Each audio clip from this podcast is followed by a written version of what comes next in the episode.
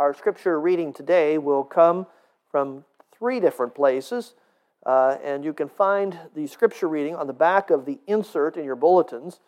Uh, our text is from Judges chapter 1, the first seven verses, uh, but in the context of Judges 1, I'll be reading a portion of Genesis 15, Deuteronomy 7, and then from Judges 1. The passage from Genesis 49 at the bottom of that sheet I'll be reading and referring to in the sermon. But for now, I'll start with Genesis 15, uh, 13 to 16, Deuteronomy 7, 1 to 5, and then Judges 1, the verses 1 to 7. Let's pay careful attention to the public reading of God's holy and infallible and inerrant word, Judges 15, beginning at verse 13. Or, I'm sorry, Genesis 15, beginning at verse 13. Then the Lord said to Abram, Know for certain that your offspring will be sojourners in a land that is not theirs, and will be servants there, and they will be afflicted for 400 years. But I will bring judgment on the nation that they serve, and afterward they shall come out with great possessions. As for you, you shall go to your fathers in peace. You shall be buried in a good old age, and they shall come back here in the fourth generation, for the iniquity of the Amorites is not yet complete. And then from Deuteronomy 7, beginning at verse 1 When the Lord your God brings you into the land that you are entering to take possession of it, and clears away many nations before you the Hittites, the Girgashites, the Amorites, the Canaanites, and the Perizzites, the Hivites, and the Jebusites, seven nations more numerous and mightier than you. And when the Lord your God gives them over to you and you defeat them, then you must devote them to complete destruction. You shall make no covenant with them, and show no mercy to them. You shall not intermarry with them, giving your daughters to their sons, or taking their daughters for your sons, for they would turn away your sons from following me to serve other gods. And the anger of the Lord would be kindled against you, and he would destroy you quickly. But thus shall you deal with them. You shall break down their altars, and dash in pieces their pillars, and chop down their asherim, and burn their carved images with fire. Then from Judges 1, beginning at verses 1 to 7. After the death of Joshua, the people of Israel inquired of the Lord, Who shall go up first for us against the Canaanites to fight against them? The Lord said, Judah shall go up. Behold, I have given the land into his hand. Judah said to Simeon his brother, Come up with me into the territory allotted to me, that we may fight against the Canaanites.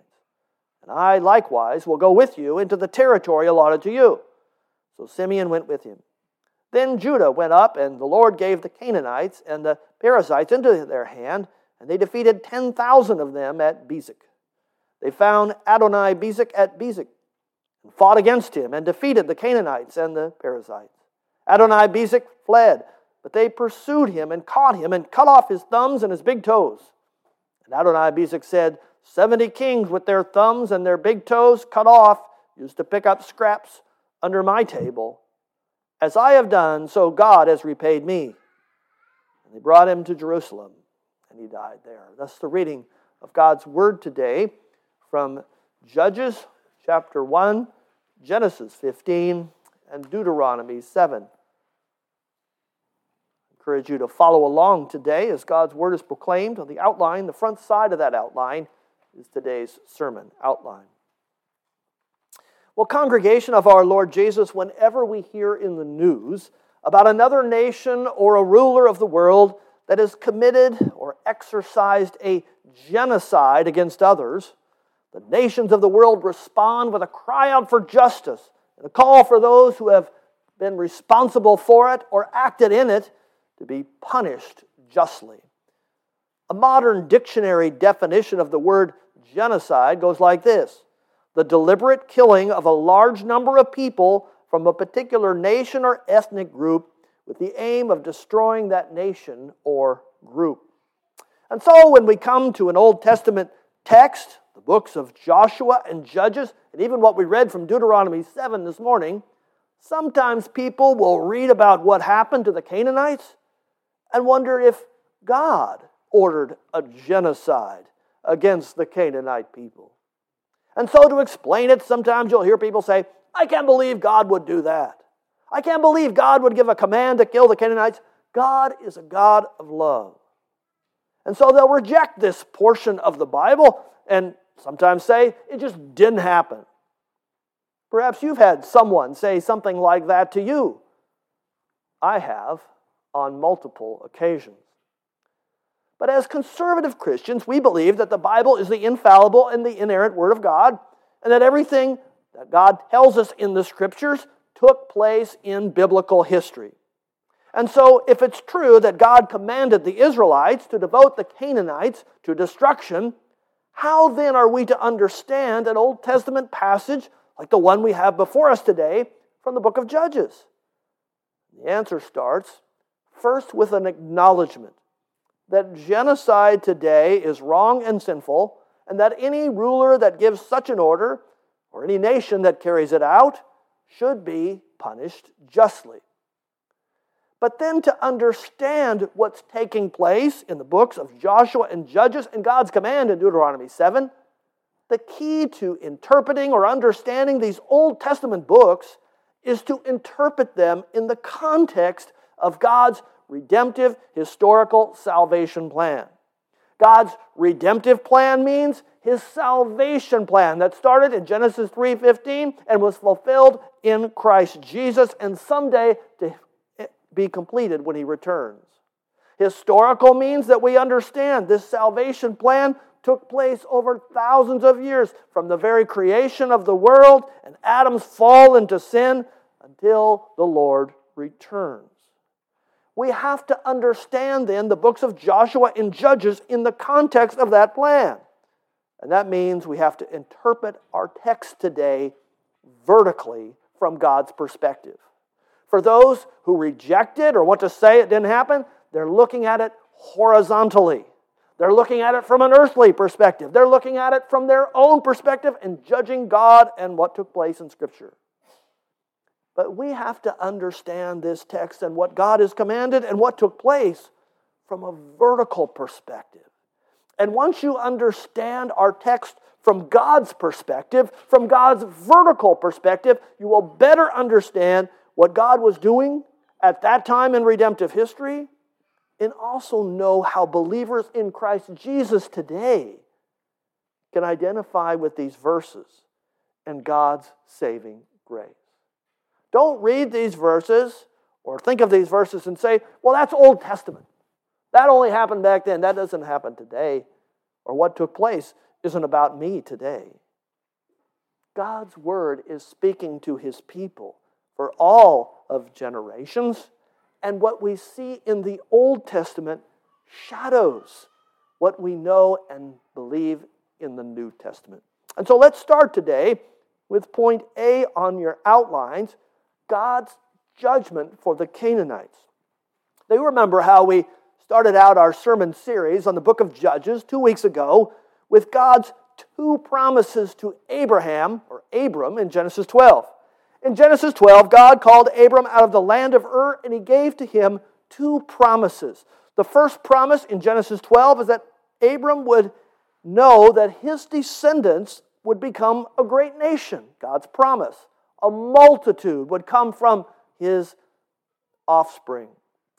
And a second promise that God gave to Abraham is that those descendants, his offspring, would be given the land of Canaan where they could dwell, and God could dwell with them. And then later in Genesis 15, God revealed to Abram something even more about what would happen when his descendants came to the land and God's promise to him was about to be fulfilled. I put those verses on the back of your outlines this morning Genesis 15, verses 13 to 16. In those verses, God reveals to Abram the sin of the Amorites would someday reach completion. Now, look at those verses and how they flow, beginning at verse 13.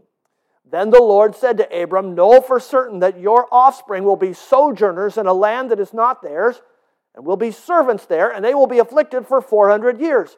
That is the offspring of Abram. You know what the book of Genesis tells us how Jacob went down to Egypt because of a famine. Jacob had 12 sons. The 12 sons of Jacob became the children of Israel, the nation of Israel, the descendants of Abram, and they would live in the land of Egypt and they would be in slavery for 400 years, afflicted for 400 years. Then God goes to tell Abram in verse 14, But I will bring judgment on the nation they serve, and afterward they shall come out with great possessions. God would send the ten plagues upon the Egyptians in the beginning of the book of Exodus. God would deliver the people through the blood of the Passover lamb. They would be freed from slavery, and the Egyptians would welcome them to leave after the firstborn of Egypt died. They were giving them jewelry and their possessions.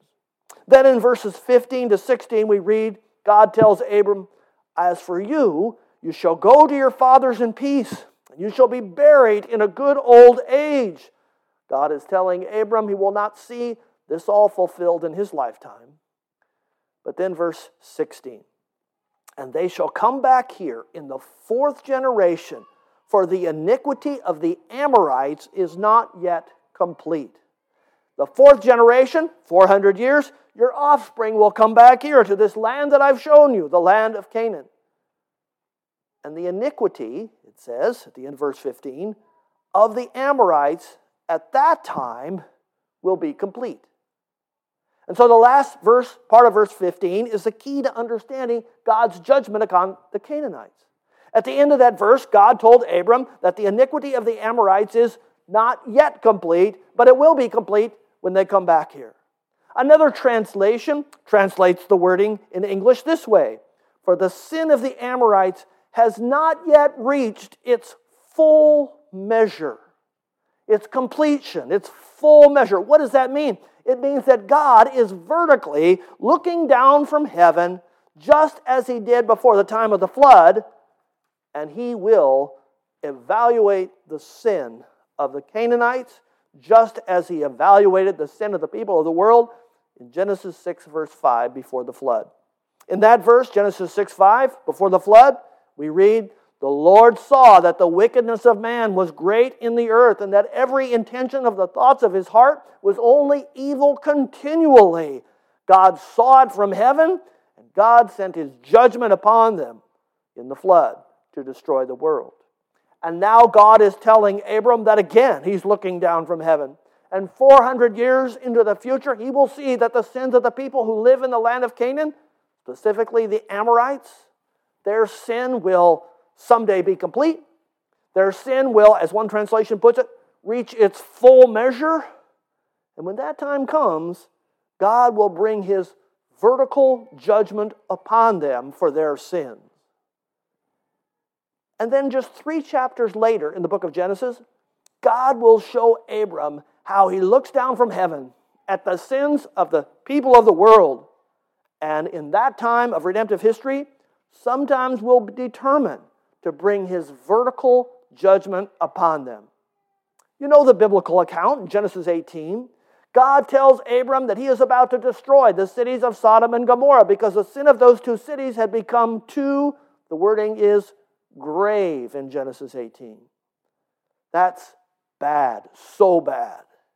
In the words of Genesis 15, sin had reached its full measure in those cities. God had determined he would have to destroy those cities. And so Abram pleads with God, starting with 50. Lord, if there's only 50 righteous people, would you not destroy the city? And God says, okay, if there's 50 righteous people, I won't destroy the city. He goes all the way down, Abram, to 10, pleading, if there's just 10 righteous people in those cities, would you not destroy them? But God could not find 10 righteous people in the cities. And God sent fire down from heaven to destroy those cities because the sin had reached its full measure.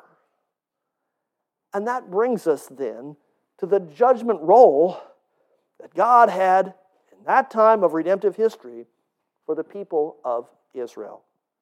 Point A2 on your outlines God commanded Israel to bring his vertical judgment. In Deuteronomy 7, verses 1 through 5, God instructs the people this way. Again, I put those verses on the back of your outlines this morning.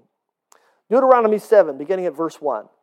When the Lord your God brings you into the land that you are entering to take possession of it, and clears away many nations before you the Hittites, the Girgashites, the Amorites, the Canaanites, the Perizzites, the Hivites, and the Jebusites, seven nations more numerous and mightier than you. And when the Lord your God gives them over to you and you defeat them, then you must devote them to complete destruction. In Deuteronomy 7, God is commanding the offspring of Abraham, the people of Israel, that when the Lord brings them into the promised land of Canaan that they are to take possession of, the Lord will clear away the nations before them. Chapter 7, verse 1 The Lord is doing this, God is going first. And God will give them into their hands so they, the people of God, will defeat them. Chapter 7, verse 2. And then they must devote them to complete destruction. Why? In Genesis 15, God said that it would be his judgment for the sins of the Canaanites as their sin had reached its full measure. Just like in the time before the flood, just like in the time before the destruction of Sodom and Gomorrah, God would vertically look down from heaven and determine that the sins of the people of the land of Canaan should be judged for their wickedness and sin. And that God would lead the Israelites to carry out his vertical judgment against them. So, why did God give this command in the Old Testament? Because our Creator God, the Bible tells us, is not only a God of grace and love and forgiveness and the God of salvation, but He is also a God of justice. That's what He saves us from. And throughout the Old Testament, when the sins of a people are ripe for judgment, He brings down His judgment and wrath upon them. And for the offspring of Abraham, it was a time in which he was to give his people the promised land where he could dwell with them. And at that time in the history of redemption, that time now is over. God does not have a promised land on earth like Israel today. And so, as we saw in the first sermon in the New Testament, with the coming of the Lord Jesus Christ, God now dwells with his people in his church. But God goes on then to give further reason in Deuteronomy 7, the last part of verse 2 to verse 5. You shall not make, oh, sorry, you shall make no covenant with them and show no mercy to them. You shall not intermarry with them, giving your daughters to their sons or taking their daughters for your sons. For they would turn away your sons from following me to serve other gods. Then the anger of the Lord would be kindled against you, and he would destroy you quickly. But thus shall you deal with them. You shall break down their altars, and dash in pieces their pillars, and chop down their asherim, and burn their carved images with fire. In these verses, God is warning his people that if they do not devote the Canaanites to destruction, the people of Israel would be tempted and would intermarry with them. And soon they would be serving the false gods of the Canaanite people and God then would judge them. Do you see how all this fits in to the history of God's overall redemptive plan? Do you see how the Old Testament is the shadow of the New Testament and how God's salvation and judgment it's foreshadowing that is still to come. You see, all of us, everyone that lives in this world, is born in sin. We are sinners and we are all worthy of God's wrath and judgment for our sin. And if it wasn't for the fact that God in His grace chose us, called us out of all the people in the world to know Him, we would too be worthy of His wrath and judgment. God called us, He chose us like He did Abram, and God sent our Passover lamb, the Lord Jesus Christ, to come down to earth, from heaven to earth, to suffer God's vertical wrath and judgment on the cross for our sins, so that by his death and resurrection, all of God's people in Christ Jesus have been freed from slavery to sin and death. We saw in our first sermon how in Galatians 3, we read in the New Testament how if you are in Christ Jesus, you are Abraham's offspring. Those verses from Galatians 3 28 and 29 there is neither Jew nor Greek, there is neither slave nor free, there is neither male nor female. You are all one in Christ. And if you are Christ, then you are Abraham's offspring, heirs according to the promise. The church of the Lord Jesus Christ is the offspring of Abraham, they are God's people today. We also saw how the church then points to heaven. In Hebrews 11, verses 8 through 10. Abraham, we're told, looked to the land of promise. And when God showed him the land of Canaan, he looked forward to a city beyond that land. He knew it was a shadow of a city with foundations, whose designer and maker is God. He was looking for a city that was God's city in heaven. The New Testament land, the shadow of the New Testament pointing to heaven, the land of Jesus Christ. And now in the New Testament, with the coming of the Lord Jesus, we wait for the time in which the sins of the people of the world will reach its full measure. We wait for a time like the time before the flood. Genesis 6, verse 5. The Lord saw that the wickedness of man was great in the earth, and that every intention of the thoughts of his heart was only evil continually, and God sent his judgment, the flood. On that day, the Lord Jesus Christ will return to this earth.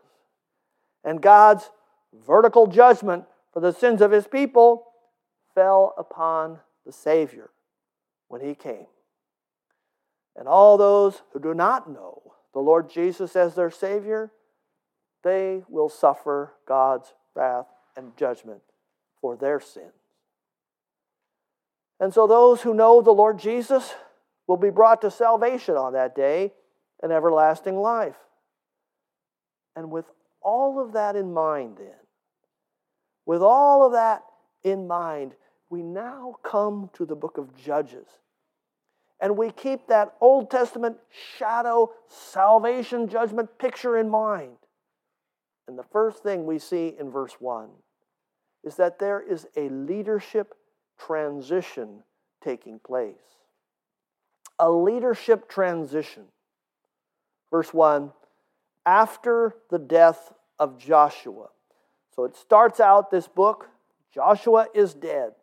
The conquest era is over. And at the end of verse 1, the people of Israel, having lost Joshua, not knowing who to look to to lead them, they do the right thing. The people were told, Inquire of the Lord. Joshua 1 verse 1 After the death of Joshua, the people of Israel inquired of the Lord. Who shall go up first for us against the Canaanites and fight against them? They've had a leader, Joshua, the clear leader, who the Lord used to lead them into battle against the Canaanites. But now that Joshua is dead, who shall go up first for us against the Canaanites and fight against them? Now remember, the people know they are in the promised land. And the people know that not all the Canaanites have been driven out. And so, with the death of Joshua, they're asking the Lord, Who will now lead us? And the people started out doing the right thing. They asked the Lord. And the Lord's answer in verse 2 is that it will be the tribe of Judah. Verse 2 The Lord said, Judah shall go up. Behold, I have given the land into his hand. You see how the Lord is directing them to the next leader that God has chosen for them? The previous leader, Joshua, is dead. And when they ask who shall lead us, further in God's salvation plan, it is now further to be revealed. They don't have the full picture yet. As God reveals his grace from the time of Genesis 3:15 that he will crush the head of the serpent, more and more of God's grace is revealed. With Abraham, we learn more about land where the people could dwell with God. We learn about descendants of Abraham. That would be descendants, his offspring, God's people, a nation. In the New Testament, a church. In the book of Moses, with Moses, we read further about the law, about the sacrifices, about salvation. But something more has yet to be revealed. What has yet to be revealed is that it will come. God's salvation will be led by a king. And notice God's answer then in verse 2 when the people ask the question, Who shall lead us? Judah shall go up. Now, on the back of your outlines this morning, I put another quote from the book of Genesis, Genesis chapter 49, verse 10. In Genesis chapter 49, verse 10, Jacob is near death, Abraham's grandson. And God has Jacob pronounce blessings on each one of his sons. And to his son Judah, God has Jacob pronounce the following blessing The scepter shall not depart from Judah, nor the ruler's staff from between his feet, until tribute comes to him, and to him shall the obedience of the peoples. The scepter, Genesis 49, verse 10, is referring to the king's scepter. The ruler's staff, Genesis 49, verse 10, is referring to the king. God had promised that the king of Israel would someday come from the tribe of Judah. Now, Jacob did not give this blessing to the oldest son, Reuben, or the third and, or second and third son, Simeon and Levi. God had determined that the king that God would send to lead his people would come from the tribe of Judah. And so when they ask, Who shall lead us? God directs them to what he had already promised. A king would come from the tribe of Judah. And he would be a king that is after God's own heart. In the books of 1st and 2nd Samuel, King David from the tribe of Judah will finally be the king that leads the armies of Israel against the Canaanites to bring them to rest and peace and deliver them from the Philistines. But the king from the tribe of Judah that God will send, that will fully save God's people, is a son of David, a son of God, the King of kings, the Lord Jesus Christ. And so, when in Judges 1, verse 1, the people inquire of the Lord, who shall go up first to fight for us against the Canaanites and fight against them? The Lord's answer is the tribe of Judah shall go up. And then look at the last part of verse 2 and the promise God gives. Behold, God says, I have given this land into his hand. You see what God is saying to the people at the end of verse 1. This land has been allotted to the tribe of Judah, the promised land. It's been allotted. God has already determined that this land would be given to the people of Judah. And so, just like when the people approached Jericho and the walls came down, the victory has already been given to them. God has determined it. It doesn't matter the size of the army they face or the foe that they face. God has allotted that this part of the land would be given to the people of Judah, and the victory is theirs. And yet, with all that is promised to them and all that is told to them from God's word, Judah fails to trust God. Instead of believing that God would give them the land, trusting his promises that God had promised, they look to Canaanites for how to fight. They look to the non believers for how to go to war. That's Judah's failure before God. Because what does Judah do in verse 3? And Judah said to Simeon his brother, Come up with me into the territory allotted to me, that we may fight against the Canaanites, and I likewise will go with you into the territory allotted to you. So Simeon went with him. You see, Judah makes an alliance with another tribe, the tribe of Simeon.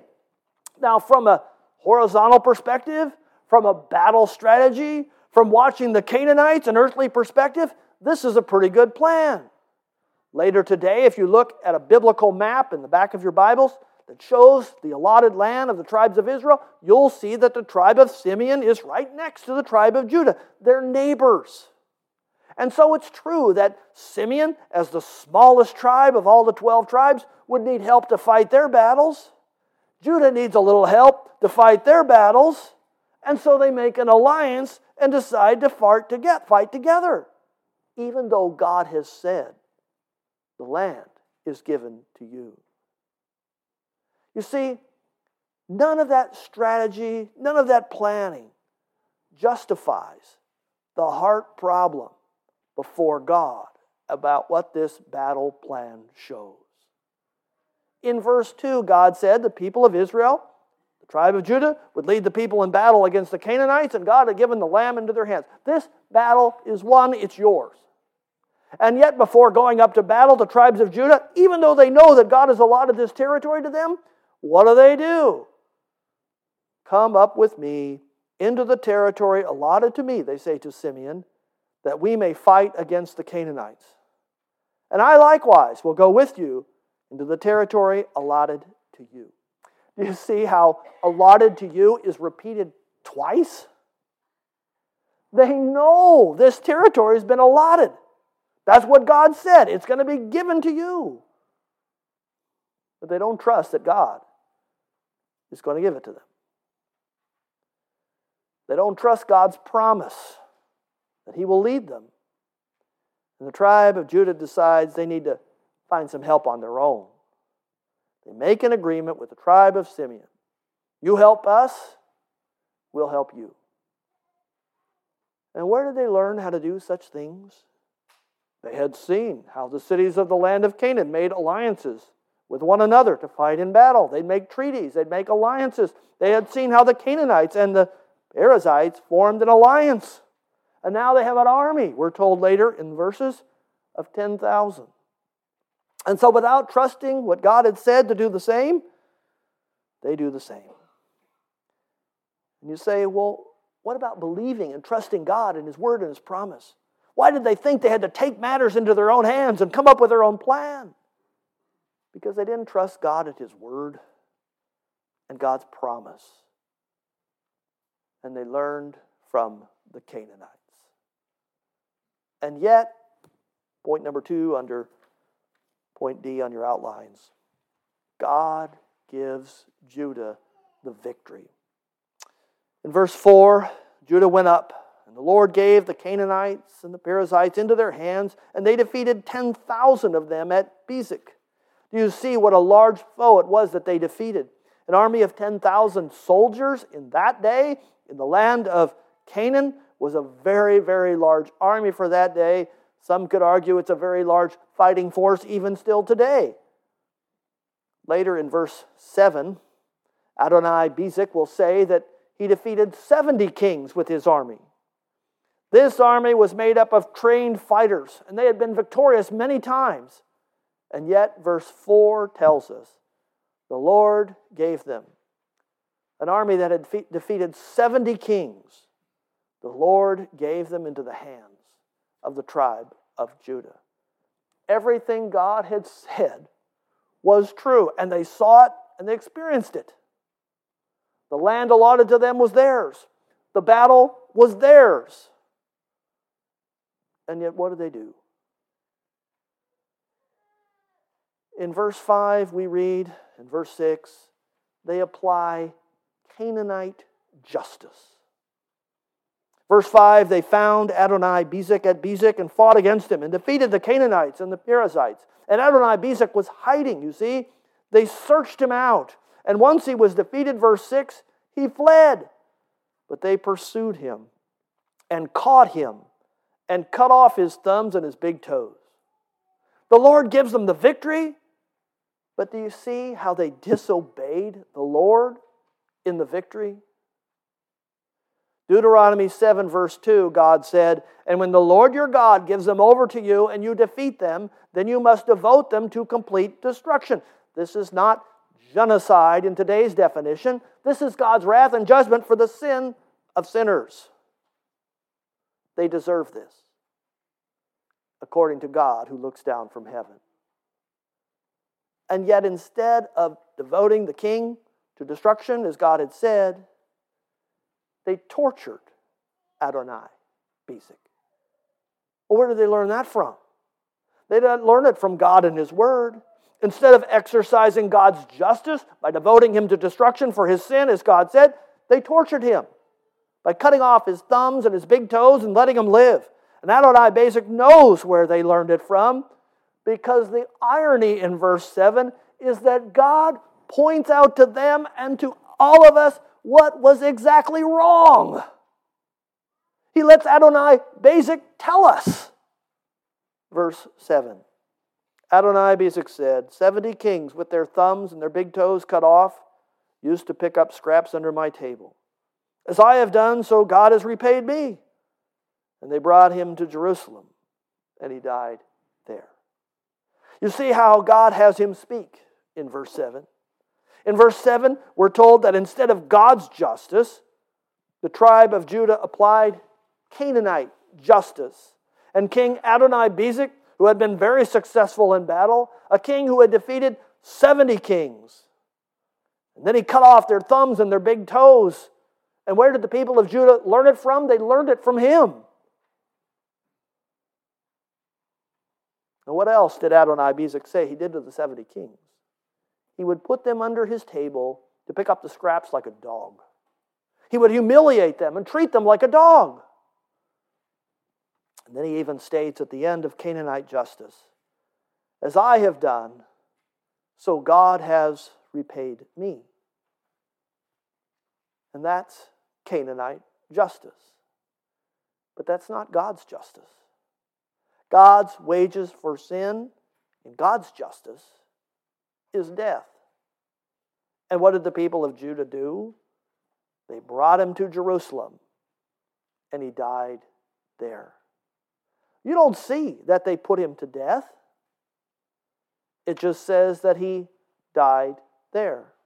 They brought him there with his without his toes and thumbs and let him live likely as Adoni-Bezek treated those 70 kings, picking up scraps like a dog under their table until he died. Canaanite justice. Do you see Judah's failure in our text today, Deuteronomy 7? You shall make no covenant with them and show no mercy to them, Deuteronomy 7, verse 2. You shall not intermarry with them, giving your daughters to their sons or taking their daughters for your sons, for they would turn away your sons from following me to serve other gods. Then the anger of the Lord would be kindled against you, and he would destroy you quickly. But thus shall you deal with them. You shall break down their altars, dash in pieces their pillars, and chop down their asherim, and burn their carved images with fire. so you come to our text today, and you say to yourself, What was the matter with them? Why didn't they trust God and His promises that He would give them the allotted land? God had said it. Why did they believe it? Why did they look at an army of 10,000 people and just come up with their own plan? Why didn't they listen to His word and exercise God's justice and devote the king to destruction that God had said? Why didn't they listen to the warning to put out the temptation that was around them? How could they experience God's overwhelming victory and then so quickly disobey God and adopt Canaanite justice. And then in the New Testament, you stop and you think and you look at your own heart. You know that you're a sinner and worthy of God's wrath and judgment, and you cry out to God, Save me. You know from God's word that He has fulfilled His promise. For He's given you a king from the tribe of Judah, a descendant of Abraham God's Son, the Lord Jesus Christ. And you know that God's vertical wrath for your sin fell upon him at the cross. And like the demon possessed man in the Gospels, the Lord Jesus Christ has driven Satan out of your heart. And he's given you victory and promised you that someday eternal victory is yours over your sin. He's brought you into the land, the church of the Lord Jesus Christ. And you know that the Bible tells you that all of that is true. And yet, in your battle with the remaining sin in your heart, how easy it is for you not to trust in the King that God has given and sent, that He can give you rest and deliverance from your sin, and instead come up with your own plan. And then, in doing so, instead of following God's plan to put to death the temptations around you that tempt you to sin, you allow the sin and temptation to sin around you to live. And that was the failure of the tribe of Judah from the very first verses of the book of Judges and so before you're too hard on them, you have to ask yourself is that the failure in my heart?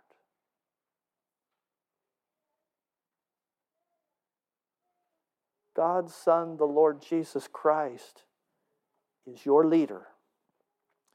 God's Son, the Lord Jesus Christ, has delivered you from the land of slavery, your slavery to sin and death, and given you salvation and eternal life. God's wrath that fell on the Canaanites, that's what you deserve for your sin as a sinner. But your king from the tribe of Judah, your king, son of David, son of God, took that wrath upon himself. You're saved from it. And now, as you live in the land, as you face the temptations in this world around you, as you see what the Canaanites do, the non believers do, you put your hope and trust, not yourself, your trust in Him, that He is the one who can give you peace. He is the one who can give you rest. He is the one who, in His power, can bring you into His presence in peace, which is forevermore. Your hope is to trust Him. Your hope is to live for Him. Your hope is to find your strength in the victory that He's won. Amen. Let us pray together. Father in heaven, we thank you today for your word from the book of Joshua and your word from the book of Judges. For in these two books we see your wrath and judgment upon sinners and it drives us to our Savior's salvation. For we see, Lord, that He has saved us from sin and death. Your wrath fell upon Him on the cross. We rejoice, Lord, that because of Him, our King, we can know that salvation is ours. We can know that the victory over sin and death has been given unto us.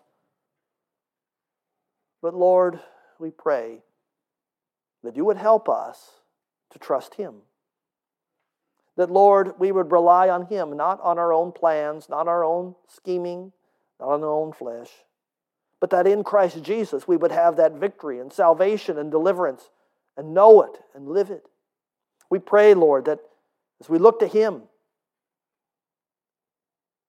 you would open our minds and hearts to see what sin around us, what temptation to sin must be devoted to destruction. Lord, we pray that we would love Christ more than the temptations which we're tempted to let live. But that in Christ Jesus we would know that victory and live out that victory. And that, Lord, in Him we would have the rest, the peace that only He can give to enable us, Lord, to turn our lives, our hearts, our focus towards eternity forevermore.